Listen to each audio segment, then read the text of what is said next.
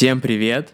С вами новый выпуск «У холмов есть подкаст», и с вами ваши ведущие Тима и Валя. Привет! И какой это у нас выпуск по счету? 30-й, кажется. Да, это наш юбилейный 30-й выпуск, Ого! который мы вам записываем из коронавирусной изоляции. Да, и если, как ты пошутил в прошлом выпуске, 8 — это болгарское со- совершеннолетие, то 30 — это совершеннолетие... Католическое. Наверное, так, да. Фу, а учитывая наши шутки про католических девственниц, это не очень такое себе. Это возраст, в котором тебе можно пить вино не только в церкви, в этой религии. Я уже говорил, мы стали записывать выпуски чуть-чуть наперед, поэтому наши новости, наверное, не очень новостные. Когда они были новостными, а? Ну да, да. Просто хотел сказать, что ситуация с коронавирусом эскалирует. И наш какой-то там полуторамесячной давности выпуск, типа, который мы записали на затухающем э, ажиотаже вокруг коронавируса, э, выглядит очень смешно теперь. Ну, в смысле, очень оптимистичными мы были тогда. Если вы слушаете нас, э, когда это все уже позади, поздравляю. А прикинь, если они слушают нас, как в фильме «28 дней спустя», кто-то поставил по радио просто все наши выпуски играть, и все умерли. Почему тебя это забавляет? Меня забавляет апокалипсис, мне кажется. Ну, во-первых, это не он, если что. Но если вдруг это он, то... То почему Трамп, Путин, э, Ким Чен Ын и кто-нибудь четвертый не на конях, как настоящие всадники апокалипсиса? Ну, ти- типа того, типа того. Почему на коне только чувак из рекламы Old Spice? Вот. Зато наш подкаст на коне в ском.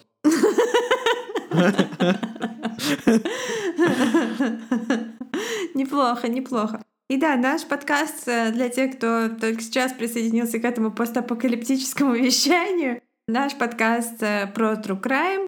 Был.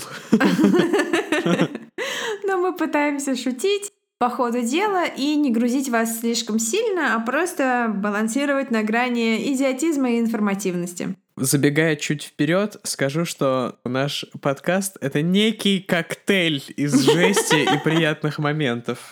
Приятных моментов, о! Послушайте этот выпуск, чтобы понять, почему. Интересно, какие приятные моменты в нашей сегодняшней истории, которую мы подготовили. Ну, у нас достаточно лайтовое вступление пока что, это уже неплохо. Да, мы уже поговорили про апокалипсис и смерть всего человечества. Кстати говоря, если этот выпуск у нас выйдет через неделю, после того, как мы его записываем, то мы можем просто рассказать о положении дел сегодня, и люди будут слушать его и думать, «А, как было хорошо, как неделю назад было хорошо. Ну да. Ну, типа вот там, где я живу, сегодня прошла новость о том, что, возможно, на дорогах будут выставлены блокпосты, дело вмешалась армия и все такое прочее. Но поскольку я уже три с половиной года работаю из дома и никуда особо не выхожу, потому что пойти здесь некуда, для меня мало что изменилось. Ну и у меня есть Марв и Бланочка, мои собаки, поэтому свободу передвижения относительно они мне обеспечивают. Я вчера вычесал шерсть э, зимнюю э, под шорсток у своей собаки и наблюдал за тем, как птицы дерутся за эту шерсть, чтобы свить свои гнезда из нее. Было очень круто. У меня был такой National Geographic Edition. А, и ты только что спалился, где ты живешь. О-о. Возможно, для наших слушателей это звучало как National Geographic Beep Edition. А то звонить каждый дом и говорит, «А, простите, а здесь живет чувак в очках, который рассказывает про маньяков? Ну, я же на превьюшке еще без очков, так что... Что-то я еще хотел сказать про сегодняшний выпуск. Ну, как всегда, мы с тобой тянем и не говорим, про что он будет, хотя люди уже прочитали в э, описании выпуска, очевидно, это. Ну, просто хочется сохранять как будто бы вот эту интригу до конца. Просто скажу, что я сегодня слушал, пока Валя завтракала, я ждал, когда мы созвонимся. Кхе, кхе. Да, я сегодня на час проспала нашу запись подкаста. Да здравствует карантин. слушал Мерлина Мэнсона песню If I Was Your Vampire, э, потому что сегодня мы расскажем про вампира из Сакрамента, печально известного Ричарда Чейза. Не путать с доктором из э, Доктора Хауса. Его тоже звали Ричард Чейз? Я не знаю, его просто звали Чейз, а имя у него какое-то, наверное, было другое. Ну да, потому что больше, чем одно имя существует. По счастью. А ты бы сказал, да, Ричард, спасибо, Ричард. Это была очень тупая шутка. Мне кажется, тут как никогда будет уместна фраза «Let's cut to the chase». Да, Ричард Чейз — это один из моих, так сказать, в больших кавычках любимчиков среди серийных убийц по причине того, что... Хотя он не единственный каннибал, даже не единственный вампир, он, пожалуй, из таких известных маньяков единственный шизофреник, а не психопат. Поэтому его история, она, в общем, принципиально другая, скажем так. Как я это для себя вижу, она не злобная, а скорее грустная. Ну, то есть то, что он сделал ужасно, но его мотивировало нежелание. Ну, если мы допускаем, что он на 100% шизофреник и на 0% психопат, он просто был убежден, что это необходимо делать. Я не думаю, что часть психопат. Мы еще остановимся на этом. Там есть пара странных моментов, которые я так до конца не понимаю. Но хочется сказать, что люди с шизофренией не совсем контролируют свои действия или совсем не контролируют, в отличие от психопатов, которые все понимают и делают это все равно. Ну, то есть это даже не повод, если человек психопатия, это даже не повод э, его объявить там, например, недееспособным, невменяемым, все такое прочее, потому что психопаты более вменяемые, чем мы с вами, они как бы вообще все секут, все замечают, и кроме холодного расчета и желания развлечься и получить какой-то вот фан, как они его понимают, э, у них ничего нет. А здесь а, во-первых, я хочу сказать, что у нас мощные, мощней, мощнейшие триггер-ворнинги, там, не знаю, уровня Джеффри Дамера, если не выше, наверное.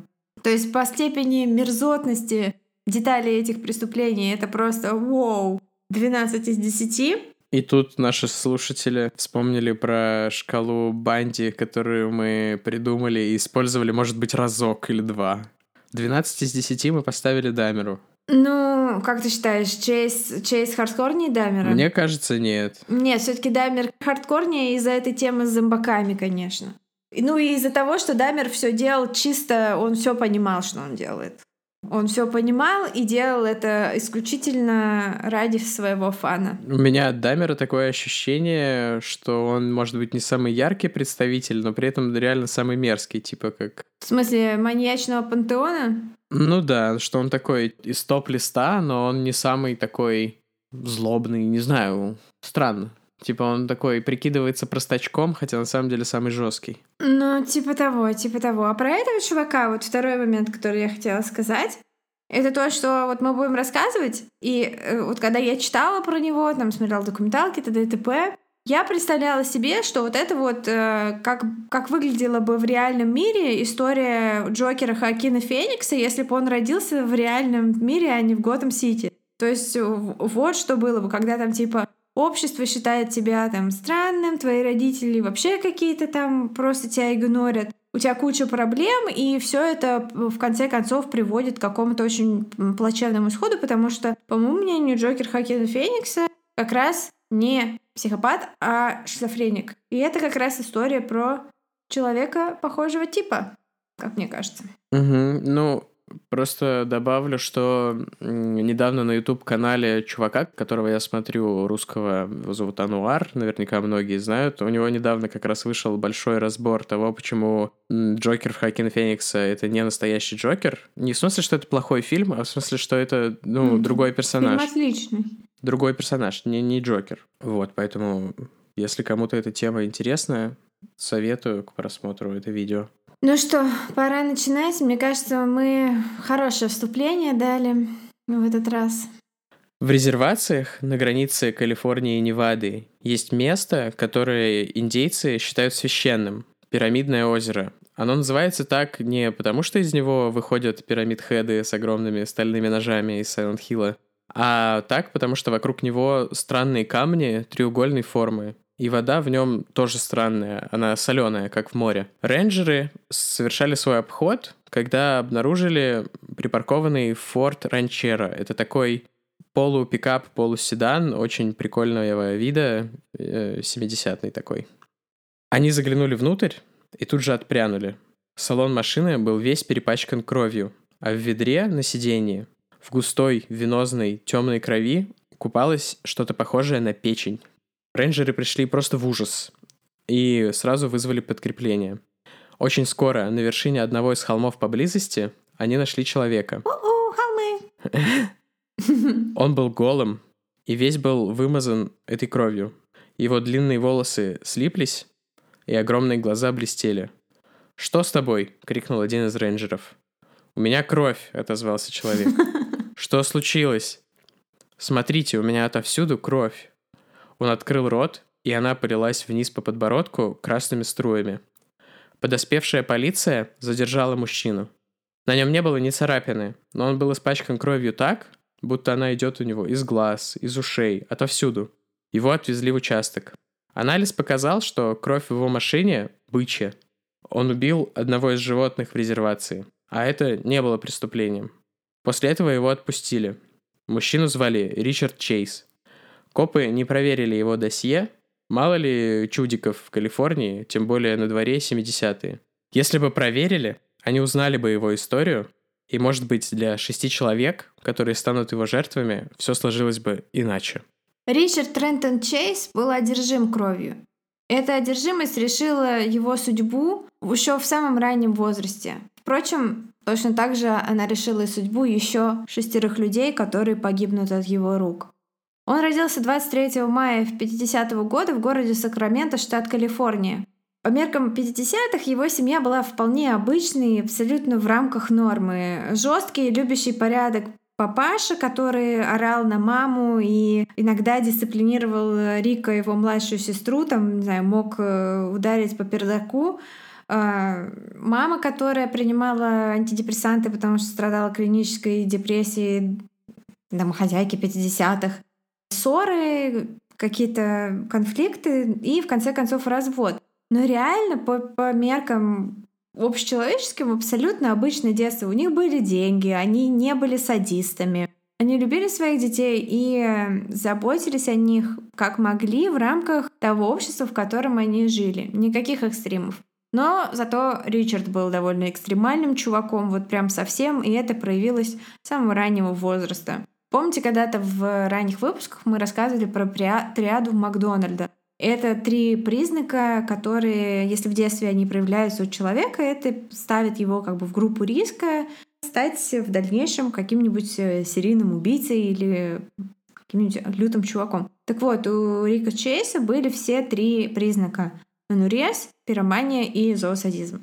К моменту, когда ему исполнилось 10 лет, что такое? Что из трех э, вещей в пирамиде Макдональдса тебя так развеселило? Я просто представил их как рэп-трио Э, группа «Центр», только... Это, кстати, офигенно. True Crime трио пирамида Макдональда. Типа Ричард Чейз такой выходит, танцует нижний брейк, потом так разворачивается, одну руку прижав к голове, другую э, к пояснице, так лежа на полу в этой позе, поднимает кепку и такой, а это мои братки. И выходят три чувака, которых зовут Энурес, Пиромания и Зоосадизм. Это же очень клево. Да, это очень клево. А еще они были классные покемоны. Такой Ричард Чейз, и у него три покемона. И он такой, Энурес, я выбираю тебя. И он такой, Вью! такой желтый покемон, который просто ходит и поднимает ногу на все, как такая собака. Неплохо. Ну, такое. Нет, нет. Ему нужно уснуть, чтобы он мог применить свою да. суперсилу. Ужасно. Мы ужасные. Вы нас любите. Продолжаем.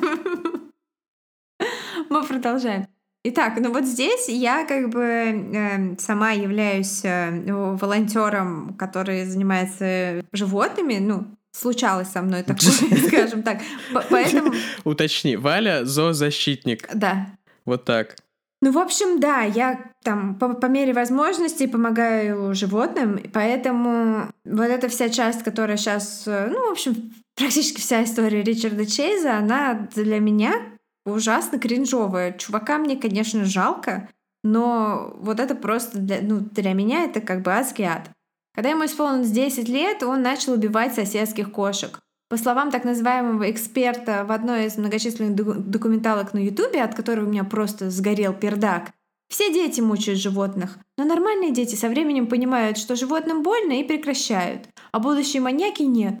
Но по факту животные нужны детям для того, чтобы воспитать совесть. Вот the fuck? Вот насчет воспитания совести и того, что это то, для чего нужны животные, не знаю. А, ну, типа, я тоже в детстве, может быть, пробовал дергать кота за хвост, но может быть, типа разок. И ты такой, ну окей, так делать не стоит, потому что коту это не понравилось, и все. Может быть, он это имел в виду? Ну да, но его формулировка, его лицо мне так не понравились, что все остальное, что он сказал, я просто не слышала, потому что пламя пожара, полыхающего вокруг меня, так сильно шумело, что просто все утонуло. Мне нравится формулировка из прошлого выпуска. У тебя начался пожар в подвале. Да, пожар в подвале. В общем, Ричард Чейз, тем не менее, несмотря на то, что он убивал котов, своих соседей и своих родителей, котов,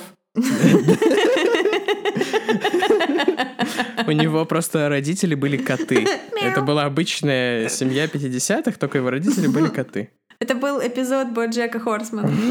Несмотря на свои, свою прекрасную пирамиду Макдональда, кстати, пирамида Макдональда, пирамидное озеро, все как-то все связано, это какой-то этот конспираси. В школе Чейз учился хорошо, участвовал в спортивных командах, у него были друзья, и он пользовался популярностью у девочек. Приложим к выпуску фотку школьного альбома Чейза, он реально выглядит как такой типа golden boy улыбочка, чё, то есть он не похож на наших других э, затравленных персонажей маньячков, которые там типа... Вот. Э, не, он вполне такой нормальный чел. Была только одна проблема, которая касалась его общения с девочками, потому что, опять же, это 70-е, свободная любовь, вся фигня, поэтому подростки экспериментируют эм, сексуально и все такое прочее. У Рича, у Рика, у Рича, у Рика была проблема, он не мог удержать эрекцию, поэтому с сексом была совсем беда.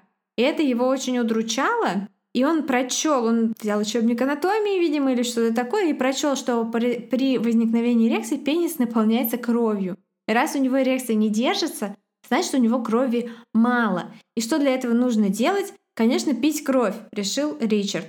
И тогда он начал пить кровь мелких животных, которых ловил. И в то же время, конечно, если у тебя уже проблемы с эрекцией, ты считаешь, что нужно лечиться кровью животных, которых ты так с наслаждением убиваешь, ты писаешься в кровать и от злости поджигаешь помойные ведра, мусорные баки и все такое прочее, что тебе стоит сделать? Вот как ты думаешь, Тима, что самое лучшее, что можно сделать сейчас, в 70-е годы на дворе, чтобы тебе стало легче и проще жить? Это нечестно спрашивать у меня, потому что я знаю э, ответ. Я просто устраиваю диалог, устраиваю интерактив, потому что я почему-то пребываю в состоянии агитации по поводу этой истории. Короче говоря, Ричард Чейз начал фигачить ЛСД.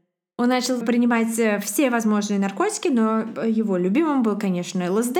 И он начал бухать. То есть, опять же, привет Джеффри Даймер, он стал там типа 16-летним алкашом.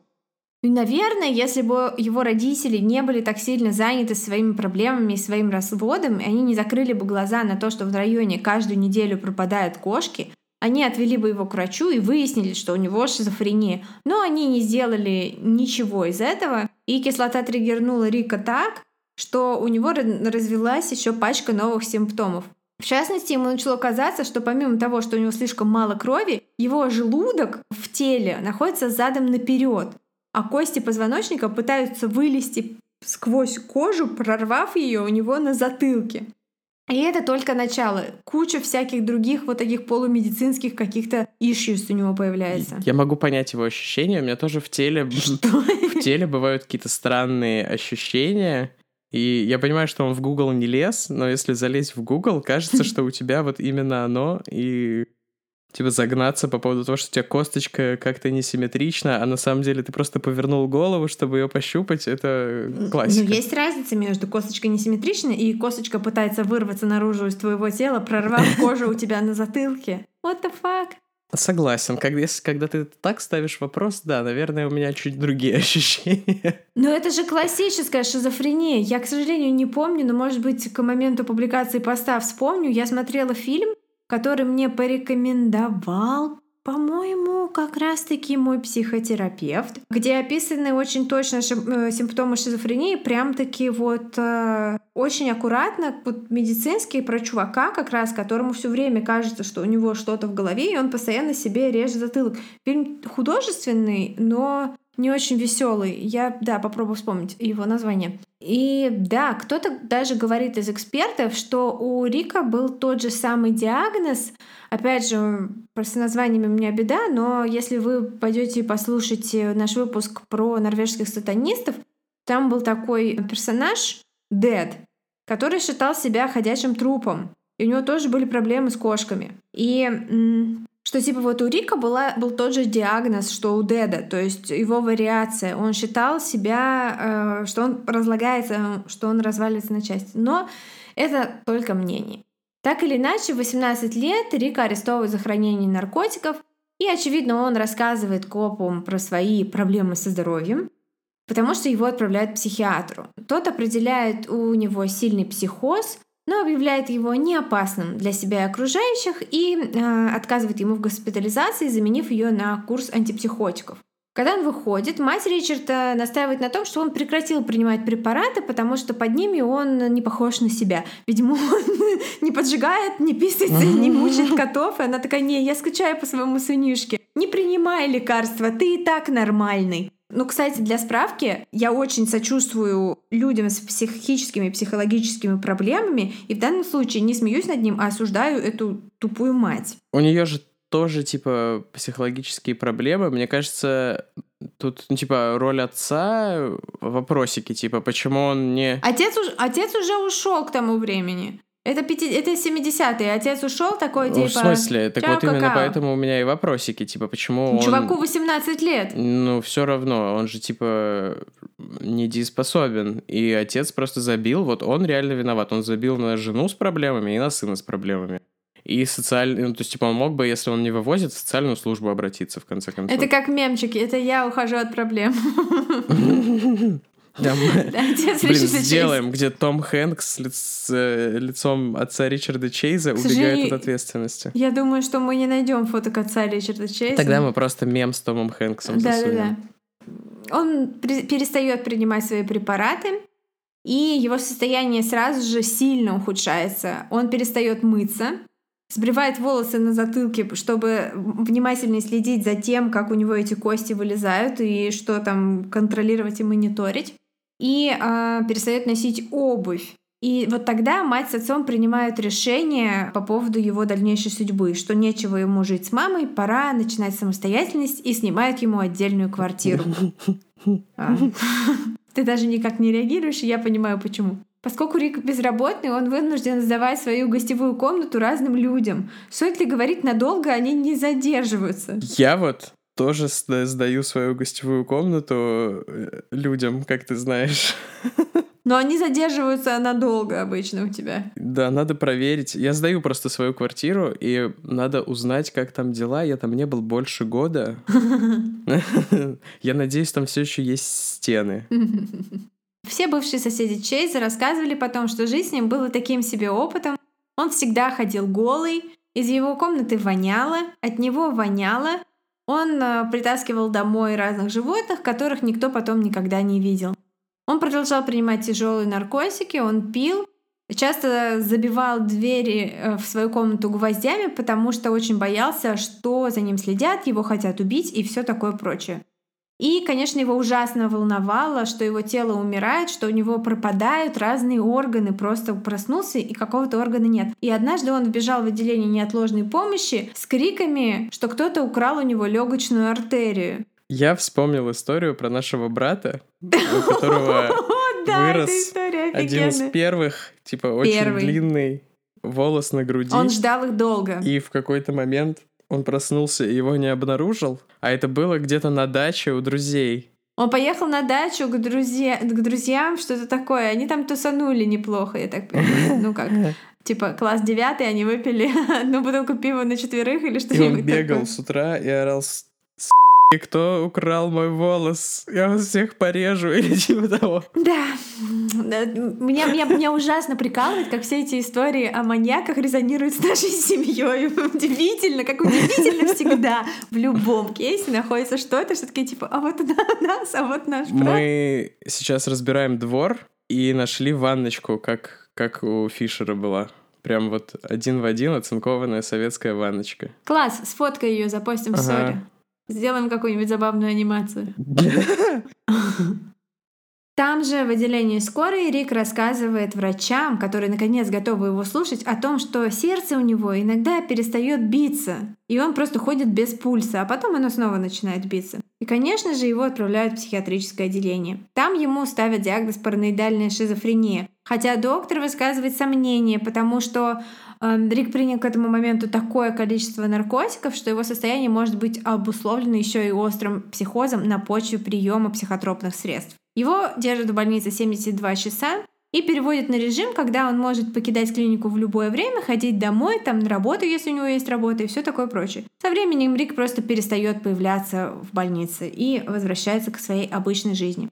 К этому времени при своем приросте 180 сантиметров он весит всего 65 килограмм и возвращается жить к матери. И тут ему начинает казаться, что мать травит его, подсыпает ему повсюду яд. Отец принимает решение, что все-таки лучше ему снова жить одному и снимает ему очередную квартиру. Именно там начинается новый этап увлечения Ричарда кровью. Каждый день он ездит на ферму, где разводят кроликов, и покупает там по нескольку живых животных. Дома он набивает их, пьет кровь и делает смузи из внутренностей. У него был свой собственный рецепт кишки с Кока-Колой. Это не шутка. А, кстати, фотку его блендера мы приложим к посту, если я не решу сделать ее обложкой. Наши выпуски — это тоже коктейли с кишок с Кока-Колой, я считаю. Да, кишки Именно с Кока-Колой. про это я шутил да. в начале. Да, теперь я поняла, теперь все сложилось. Он делает это для того, вот этот весь его ПП, э, он делает для того, чтобы остановить процесс иссыхания и усыхания своего сердца. Спорт — это жизнь. Да. Когда денег у него нет, он охотится на животных, типа там голыми руками в парке в темноте, выслеживает всяких белочек, зайчиков, котиков и так далее.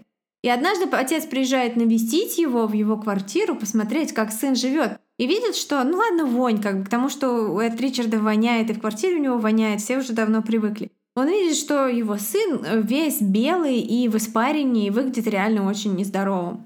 Конечно, отец тут же находит у него ошметки каких-то очередных кроликов. Э, Рик объясняет ему, что да, он пил кроличью кровь э, для здоровья, и, видимо, один из кроликов был чем-то чем болел, поэтому у него теперь какое-то сильное несварение желудка или что-то типа такого. Отец берет его просто за шкирку и отводит в скорую помощь где выясняется, что у Ричарда сепсис, потому что он делал себе внутривенные инъекции кроличьей кровью и не один раз. Это трэш, это прям трэш. Я это, типа, ну, уже слышал много раз, пока готовился, но, боже, господи, меня сейчас вырвет просто. Да, не, не аппетитно. Я знаю, что у нас есть э, слушатель, который все время слушает нас за обедом. Чувак, прости. Как тебе твоя лапша по текстуре сейчас?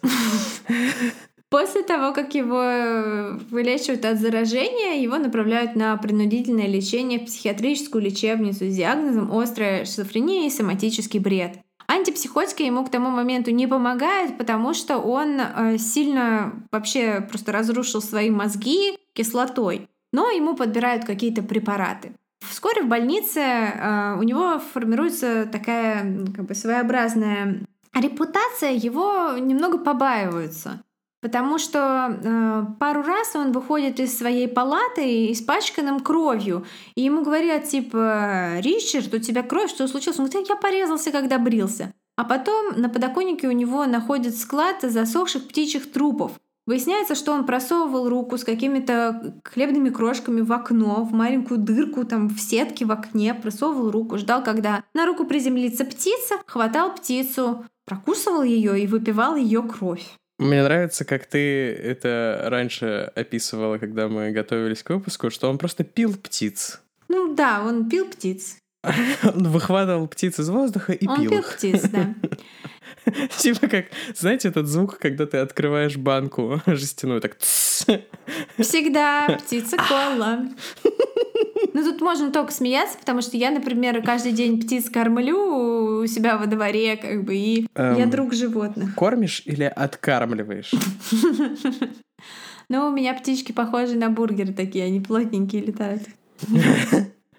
Ужас, ужас. Как дошли мы до жизни такой? Типа две вороны с сорокой посередине. Это бургер из Ужас. птиц. Ужас. И, в общем, э, вскоре в больнице у Ричарда появляется кличка Дракула. Интересно, почему? И к его диагнозу прибавляют еще и синдром Ренфилда. Э, как говорит нам Википедия, некоторые современные психиатры выделяют психическое расстройство, называемое клинический вампиризм или синдром Ренфилда. Он назван в честь поедающего насекомых приспешника Дракулы из романа Брэма Стокера. При этой болезни жертва одержима питьем крови людей или животных. Вот если бы Ричард Чейз и Ричард Рамирес сидели бы в одной больнице, то были бы Дракула и Дрокула. Как-то так. Но со временем э, Чейза отпускают.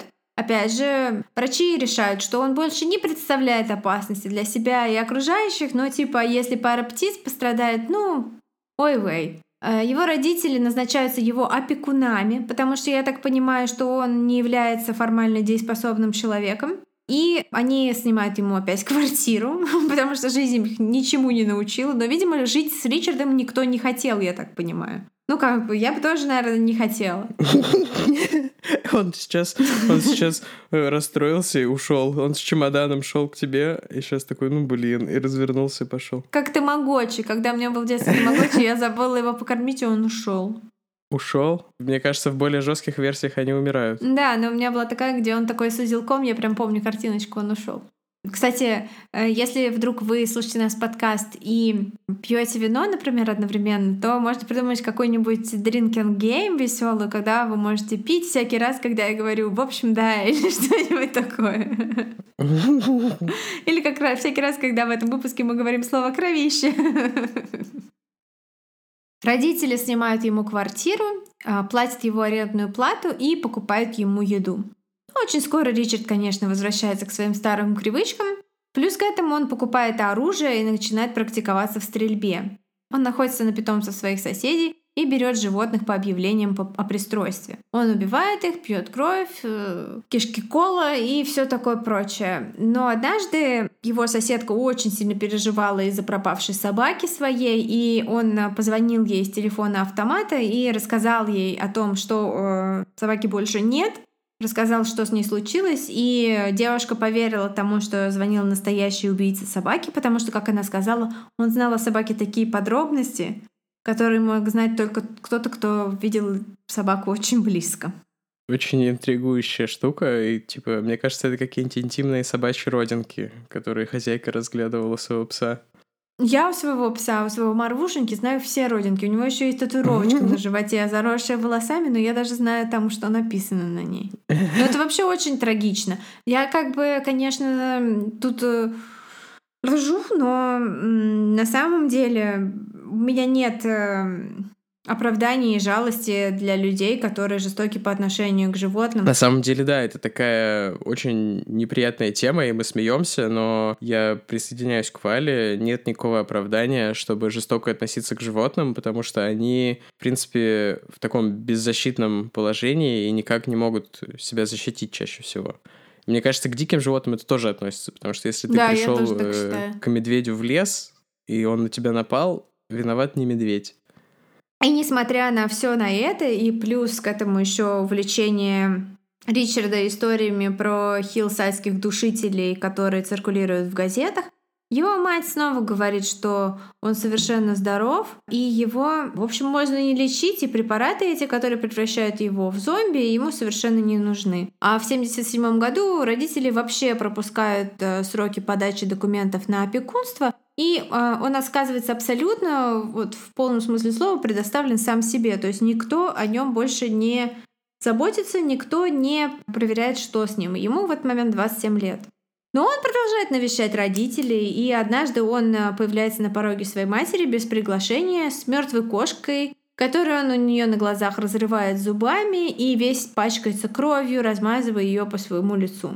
Что принимает по этому поводу мать Ричарда Чейза? Абсолютно ничего. Она это не репортит ни в полицию, ни его психиатру, даже не рассказывает отцу.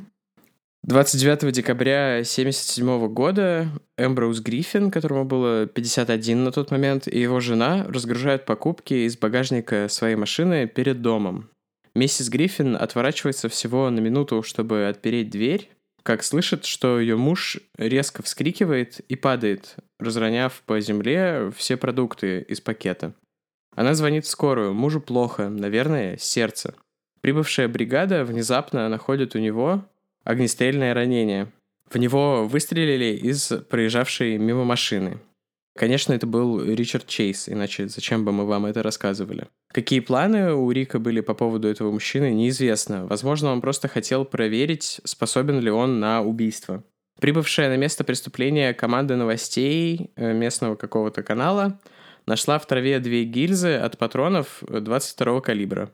Через несколько часов после того, как скончался Эмброуз Гриффин, мальчик-подросток с соседней улицы пожаловался родителям, что он шел домой, и в него выстрелили из проезжающей мимо машины Трансам. Это какая-то из модификаций Пантиака, если я не ошибаюсь.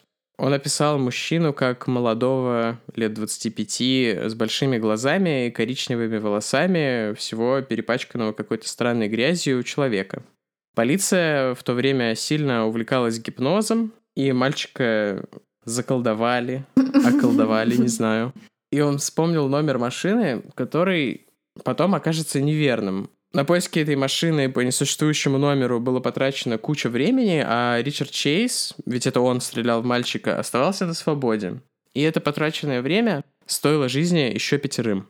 Другая соседка Эмброуза сказала, что кто-то прицелился и выстрелил в нее через открытое окно. На месте была найдена идентичная гильза. Но снова улики никуда не привели, полиция была в тупике. Добавлю одну деталь про нападение на эту соседку. Она говорит, что она типа там мыла посуду, у нее было открытое окно, и в нее выстрелили, и она инстинктивно пригнулась, и пуля прошла ей через прическу. То есть это 70-е, видимо, у нее была огромная какая-то кичуля на голове, и просто пуля такая со свистом прожгла ей волосню. Это очень странная история, но хорошо, наверное, так все и было. Ну, наверное, если ей надо было как-то объяснить то, что у нее сжженные волосы. Она такая, класс, пожгу себе волосы, а потом все на пулю спешу. Может, в газеты попаду, а может, даже на телевидение. 23 января Рик Чейз предпринимает еще одну попытку атаковать человека. Теперь он абсолютно уверен, что на это способен. Женщина, его соседка, через несколько улиц заметила в темноте своего двора мужчину, пока тоже мыла посуду. Ну, это 70-е, женщины моют посуду целыми днями, просто стоят и моют. Рик проверил, открыта ли ее задняя дверь, но она не поддалась. Тогда он обошел вокруг дома и попробовал окна. Это звучит как какой-то... Я понял, да. Это звучит, как будто ты иносказательно говоришь о чем-то другом. Э, я даже сам не заметил сначала. И тут женщина вспомнила, что переднюю дверь она оставила открытой. А я оставлю дверь открытой на случай, если ты придешь. Извините. И она едва успела повернуть за щелку, когда мужчина взялся за ручку. Но она успела, и он, поняв, что дверь заперта, развернулся, зажег сигарету и спокойно ушел. На этой же самой улице мужчина и женщина вернулись с покупками из магазина и обнаружили свой дом взломанным. Они спугнули преступника, видели, как э, темная угловатая фигура перепрыгнула через забор и неловко убежала. Внутри они обнаружили погром. Пропали их ценные вещи, но это было не странно. Странно было то, что кто-то помочился им в шкаф и навалил кучу в детскую кроватку. Signature. У каждого, у каждого маньяка есть подпись. Когда уже после ареста Чейза спросили, как он выбирал своих жертв, он сказал, что просто ходил по району и проверял двери. Запертые двери означали, что в этот дом его не приглашают, и это типа похоже на поверье про вампиров. Типа ты должен пригласить вампира, чтобы он вошел в дом. Если человек не может войти в дом без приглашения, возможно, он вампир. Да-да, кстати, хотела сказать, что слышала, что у Ричарда Чейза был очень высокий голос, uh-huh. поэтому можно эту фразу прочитать, его голосом. Я просто ходила, проверял двери. Запертые означали, что в этот дом меня не приглашали. А, я пытался найти записи его голоса в интернете, но безуспешно, кстати. Даже видосов нету особо. Ну, я нашла гифки с судов. Гифки с судов? Да. Кто-то надел, нарезал кучу гифок с его судов. Э, может быть, там не было видеосвязи, а просто был художник гифок сидел. Многие его соседи видели бомжеватого юношу, который ходил по ночам и дергал за ручки дверей. И кто знает, сколько бы это продолжалось, если бы все запирали двери, но он, наконец, нашел открытую.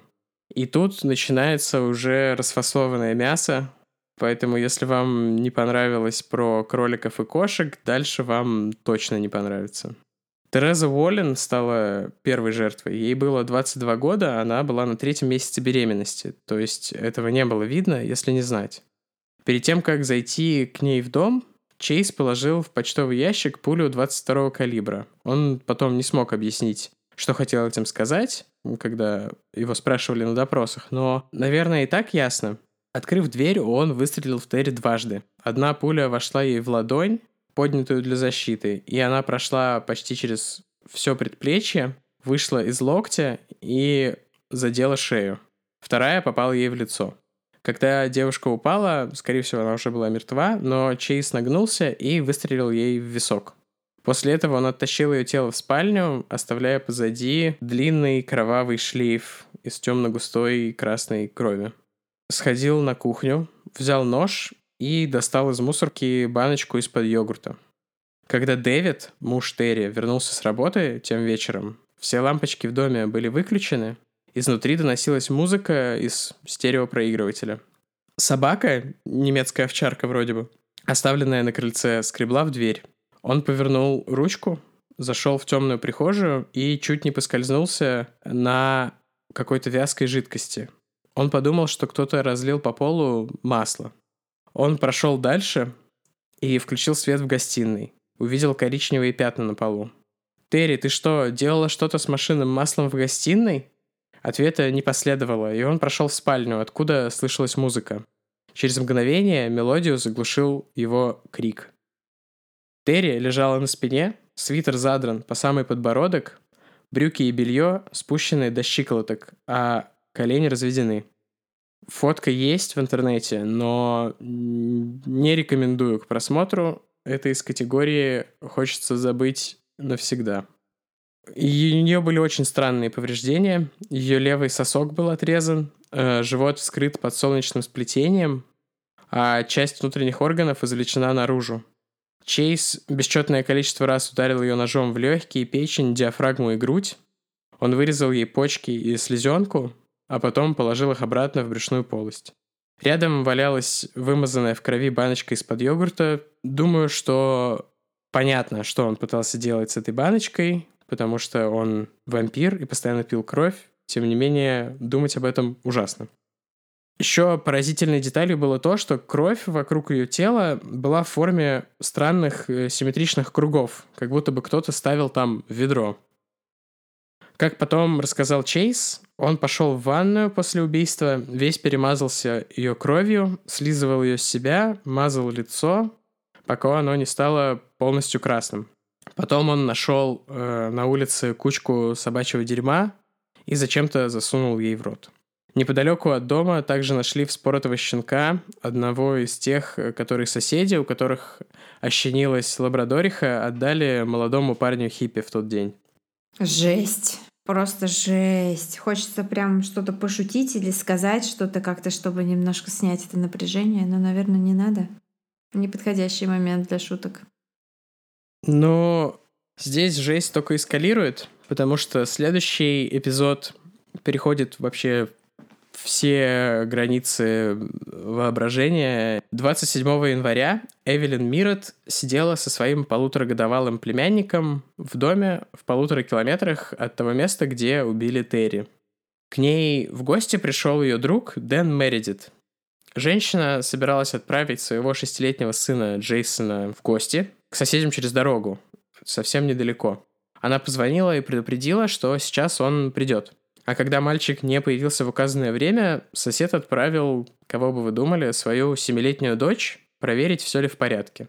Только так. Девочка подошла к дому семьи Мирот и заметила, что в гостиной кто-то есть. Ей было видно фигуру через занавески, но когда она позвонила, звонок ей никто не открыл. Когда до утра никто так не ответил ни на звонки в дверь, ни на телефонные звонки, ни на всяческие стуки, соседи решили, что надо все же зайти внутрь и посмотреть, все ли в порядке. Дэн, друг семьи, лежал на полу в коридоре в луже собственной крови. Соседи тут же вызвали полицию. Вошедший помощник шерифа заметил через приоткрытую дверь в ванную, что ванна была до краев наполнена кровавой водой. Эвелин была в ней, когда получила первую пулю. Потом ее тело перетащили в спальню. Она до сих пор лежала там, ноги расставлены, полностью голая. Ей выстрелили в голову и живот. Внутренности опять были вытащены наружу. Рядом валялось два ножа. Убийца изнасиловал ее тело анально и потом нанес шесть ножевых ранений в область паха так, что стенка между ее влагалищем и анальным отверстием была полностью разрублена.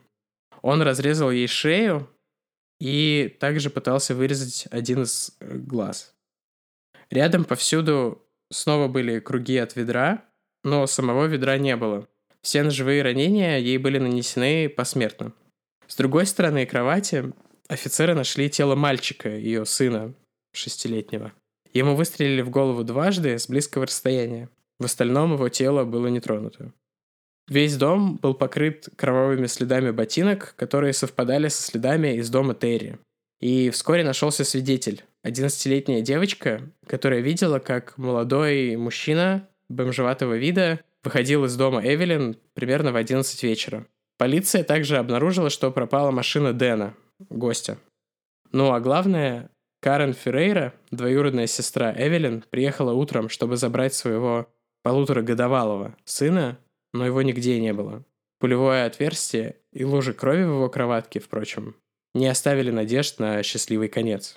Я хотела еще добавить, что на всех местах преступления было огромное количество отпечатков пальцев повсюду не знаю, каким образом, видимо, опять э, не состыковки в работе э, разных участков или все такое прочее, но несмотря на то, что у Чези были аресты, они не сопоставили отпечатки пальцев на местах преступления и отпечатки пальцев. Но это 70-е, я так подозреваю, что не было никакой базы Но данных. Это руками и что надо это было сидеть. Ручное, и, да. да, то есть, наверное, они не думали, что чувак с приводом за хранение ЛСД на такое способен. Нет, ну они же просто нашли эти отпечатки. Они никак не могли их сопоставить, не проанализировав вообще всю-всю базу. Это сейчас типа пять минут, а тогда это Сколько бы заняло? Месяц? Ну да, но они, наверное, брали каких-нибудь людей, у которых уже были какие-нибудь убийства, угу. там, изнасилования, какие-то жестокие преступления. Угу. А не хипаря, который просто имел пару приводов за какие-то там в 70-е, я думаю, у кого не было связанных с каким-то хранением наркотиков, арестов. Он этот э, Берни Сандерс, кандидат в американские преступления, э, преступления в американские президенты, участвовал в... В американские преступления. Бунтах молодежных э, в Вашингтоне в 69 году там вовсю. Думаете, он не ел кислоту? Мне кажется, наверняка. Как потом расскажет Чейз, он был в ванной. Там он ел мозги мальчика после того, как напился крови его тети. Но неожиданный стук в дверь спугнул его. Он схватил тело, и сел в машину. Он жил всего в нескольких кварталах от случившегося, ехать было совсем недалеко. Дома он отрезал мальчику голову, съел внутренние органы и выпил его кровь. Машину, которую он угнал, нашли на парковке совсем неподалеку, с ключами в зажигании. Внутри все было в крови, но ребенка там не было.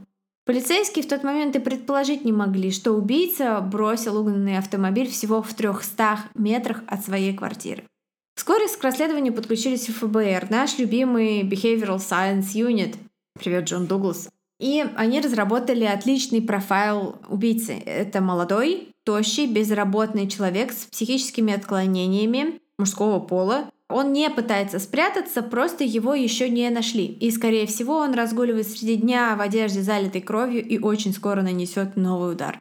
Полиция распространила описание, составленное профайлерами, они пошли с этими ориентировками по всем улицам района, спрашивали каждого, не видели ли они этого человека, походившего по описанию на убийцу. И вот девушка по имени Нэнси Холден рассказала им об одном очень странном инциденте. Это было несколько дней назад. Она была в торговом центре и заметила странного парня, который шел прямо на нее. Она отвернулась, попыталась его заигнорить, но он остановился рядом с ней и сказал, точнее спросил, Ты тоже была на мотоцикле, когда Курт разбился? Нэнси испытала шок, повернулась и уставилась на него. Э, десять лет назад, когда она училась в школе, действительно у нее был парень по имени Курт, который разбился в аварии на мотоцикле. Но как об этом может знать этот странный босоногий хиппи-бомж, у которого вся футболка в пятнах машинного масла? Она вгляделась в его лицо, и оно показалось ей смутно знакомым. Спроси... Она спросила его, кто это, и он сказал, что типа «Привет, это я, Рик Чейз». Она была потрясена, потому что этот бомж не имел ничего общего с симпатичным, улыбчивым, с иголочки одетым популярным Риком Чейзом, которого она знала в школе. Но потом она вспомнила сплетни. Рик сторчался, так говорили люди, которые знали его раньше, и, видимо, это было правдой. Он вел себя очень странно и проявлял какую-то аджитацию, беспокойство, и она почувствовала себя неуютно и поспешила на парковку, но он увязался за ней. Она попыталась отделаться от него, но он настаивал на том, что она должна его куда-то подвести. Но Нэнси удалось э, обмануть его, опередить, заскочить в машину, запереть все двери и уехать, прежде чем он успел забраться внутрь. Она дала по газам и выехала с парковки, проклиная себя за то, как она была, какой грубой она была с этим человеком, которого она знала раньше и который явно нуждался в помощи. Когда копы показали ей скетч убийцы, она, конечно, узнала в нем своего одноклассника Ричарда Чейза. И более того, на нем была в тот день, когда они встретились, надета та же самая одежда, которая была на нем в тот день, когда он вломился в дом Эвелин и убил там всех. Кроме того, того, того один, один, один из местных магазинов амуниции твердил, что некий Ричард Трентон Чейз покупал патроны 22 калибра как раз в день первой атаки. Результаты проверок его истории показали диагноз шизофрения, несколько арестов, в том числе в Неваде, когда он был весь в крови крови. Теперь у них был его адрес. Сначала копы послали в квартиру его мать, которая считала и настаивала, что это все какое-то недоразумение, что ее сын, ее идеальный золотой мальчик сын никак не может быть причастен к этой кровавой драме. Она пришла, позвонила в дверь.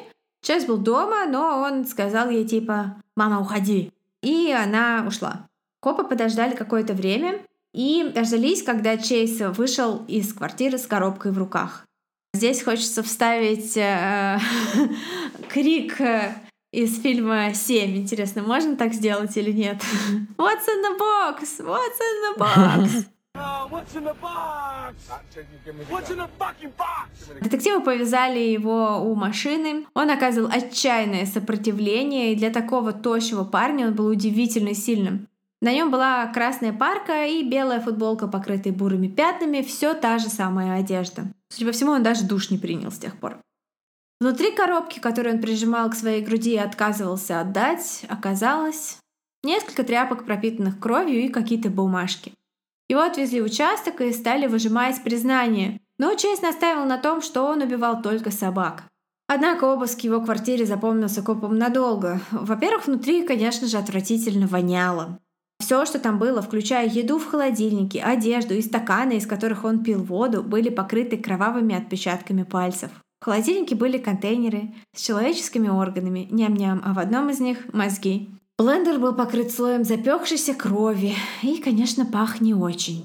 В прихожей лежали ошейники, но и никакого следа от животных. На столе в комнате лежали вырванные страницы из учебников по анатомии, а также газеты с введенными в кружки объявлениями о пристройстве собак и кошек. На стене висел календарь, где в даты, когда были совершены убийства Эвелин и Терри, было нацарапано слово «Сегодня».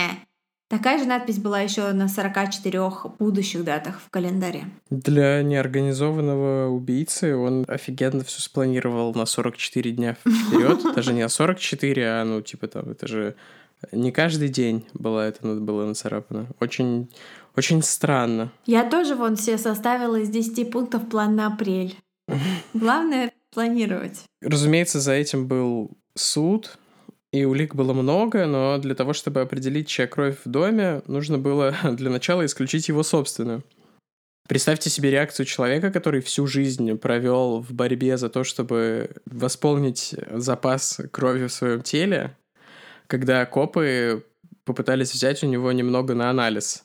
Как они говорили, он в этот момент превратился в животное, источающее запах первобытного ужаса. Потерять кровь — это его худший кошмар. А насчет тела полуторагодовалого ребенка, полиции все же удалось найти тело мальчика, уборщик в церкви неподалеку от места, где жил Рик, обнаружил на территории коробку с останками.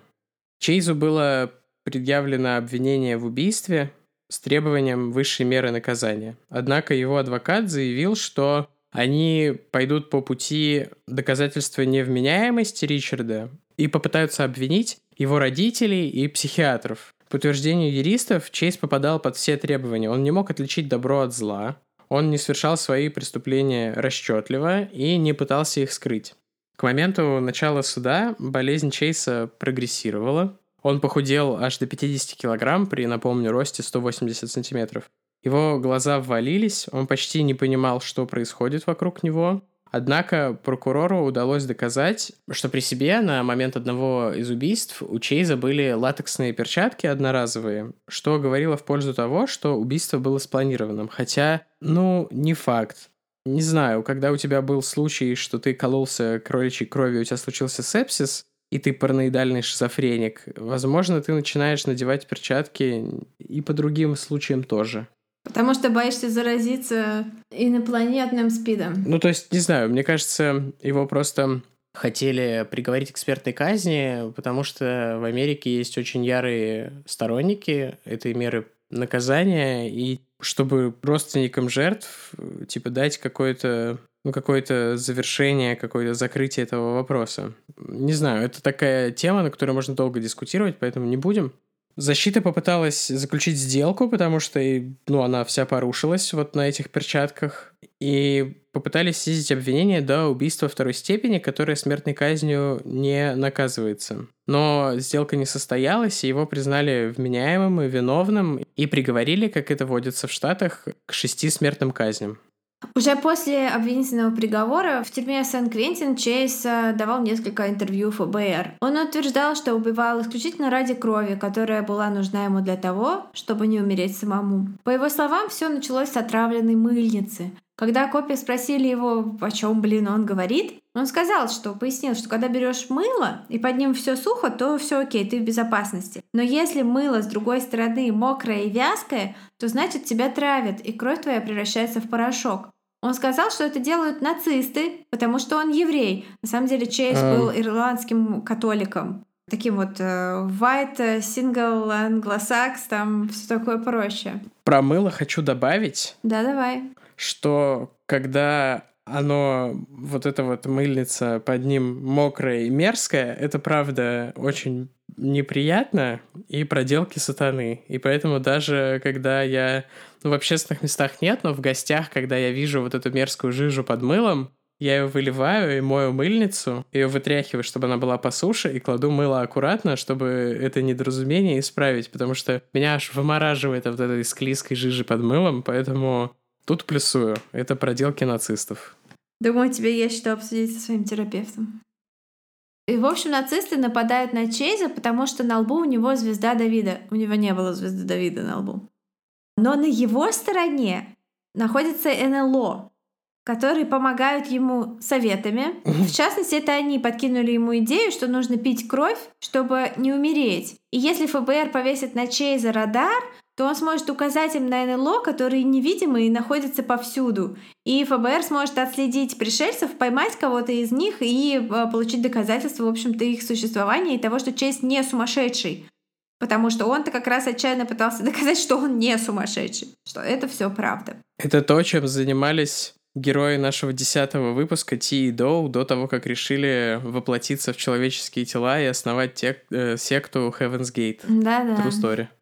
Он без конца требовал, чтобы его еду отправили в лабораторию на экспертизу, потому что, типа, его травят нацисты в тюрьме.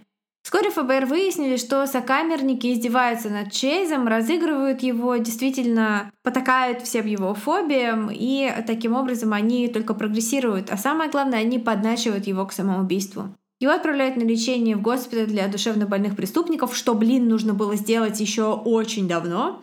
Но там его держат недолго и отправляют обратно в Сен-Квентин с новым пакетом лекарств, которые должны были помочь с галлюцинациями и манией. Однако на Рождество 80-го года его находят мертвым в камере. Вампир из Сакрамента покончил с собой. Оказалось, что вместо того, чтобы принимать свои таблетки согласно дозировки. Он скапливал их э, до тех пор, пока не набрал достаточное количество, чтобы убить себя. По крайней мере, так говорилось в его записке, по крайней мере, из того, что поняли из нее копы, потому что она была очень э, невнятной и неразборчивой.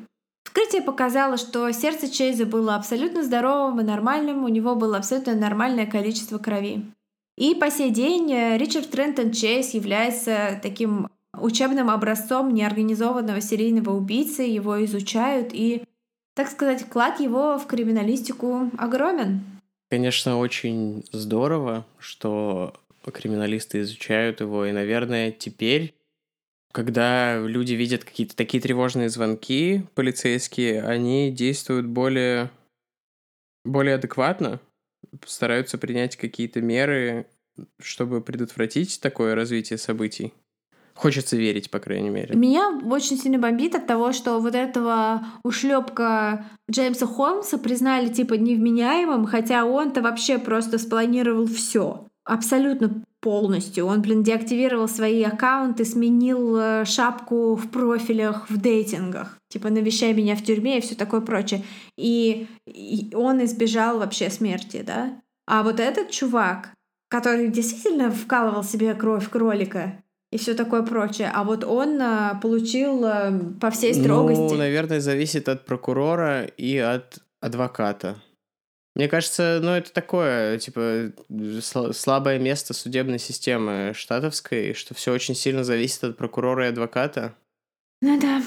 Но осадочек такой, что жалко, конечно, его. Он ужасный, но его жалко. Ну то, что он делал ужасно, и его это, типа, невозможно оправдать, типа, это отвратительно то, что он делал. Но, тем не менее, он делал это не, не то, чтобы не по злому умыслу, а просто опираясь не, не на реальность, а на вот его, типа, параноидально-шизофренический бред, в котором он не был виноват. Типа, это не что-то, что было под его контролем. Ну, это врожденная болезнь. Ну да, которая, конечно, супер усугубилась приемом э, всевозможной наркоты, но... Это делает эту историю гораздо более мрачной и такой не, не черно-белый, а такой типа что всех жалко, короче. Ну, конечно. Да, безусловно, как бы мы даже не говорим о том, как жалко жертв, потому что это само собой разумеется.